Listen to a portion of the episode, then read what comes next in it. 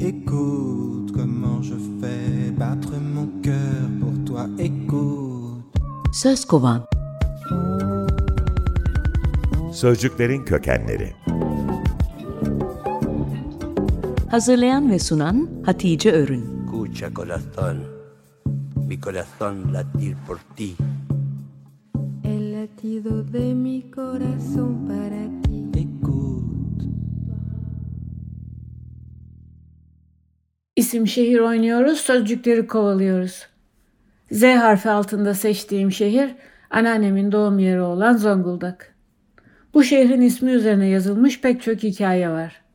Ben yine bunlardan en inanılır bulduğumu seçip oradan kovalamaya başlayacağım sözcüğü. Farsça kömür demek olan zoal sözcüğünü anahtar sözcük olarak alıp şehrin tarihini çalıştım. Nişanya'nın yer adları sözlüğünden de yardım aldım. Milattan sonra 2. yüzyılda bölgede bulunan arsenik mineralinden dolayı bölgenin ismi Sandarake'ymiş.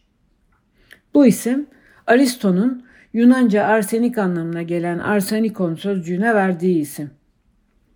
Bu bilgiyi milattan sonra 40 ve 90 yılları arasında yaşamış Çukuravalı bilgin Pedanius Dioscorides'ten ve onun 1500 yıl boyunca kesintisiz kullanılan On Medical Material adlı kitabından biliyoruz.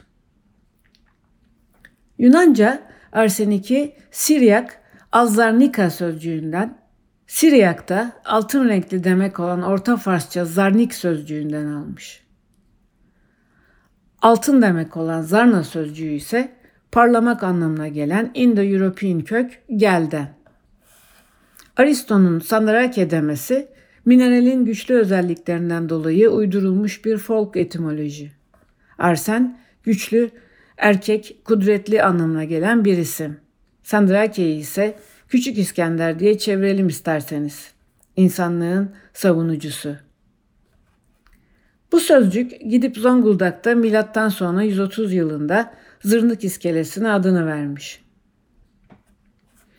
16. yüzyılda ismi Songuldayık, Soğuldayık'a değişen bu küçük sahil mahallesi 1829 yılında taş kömürün bulunmasından sonra büyümeye başlamış.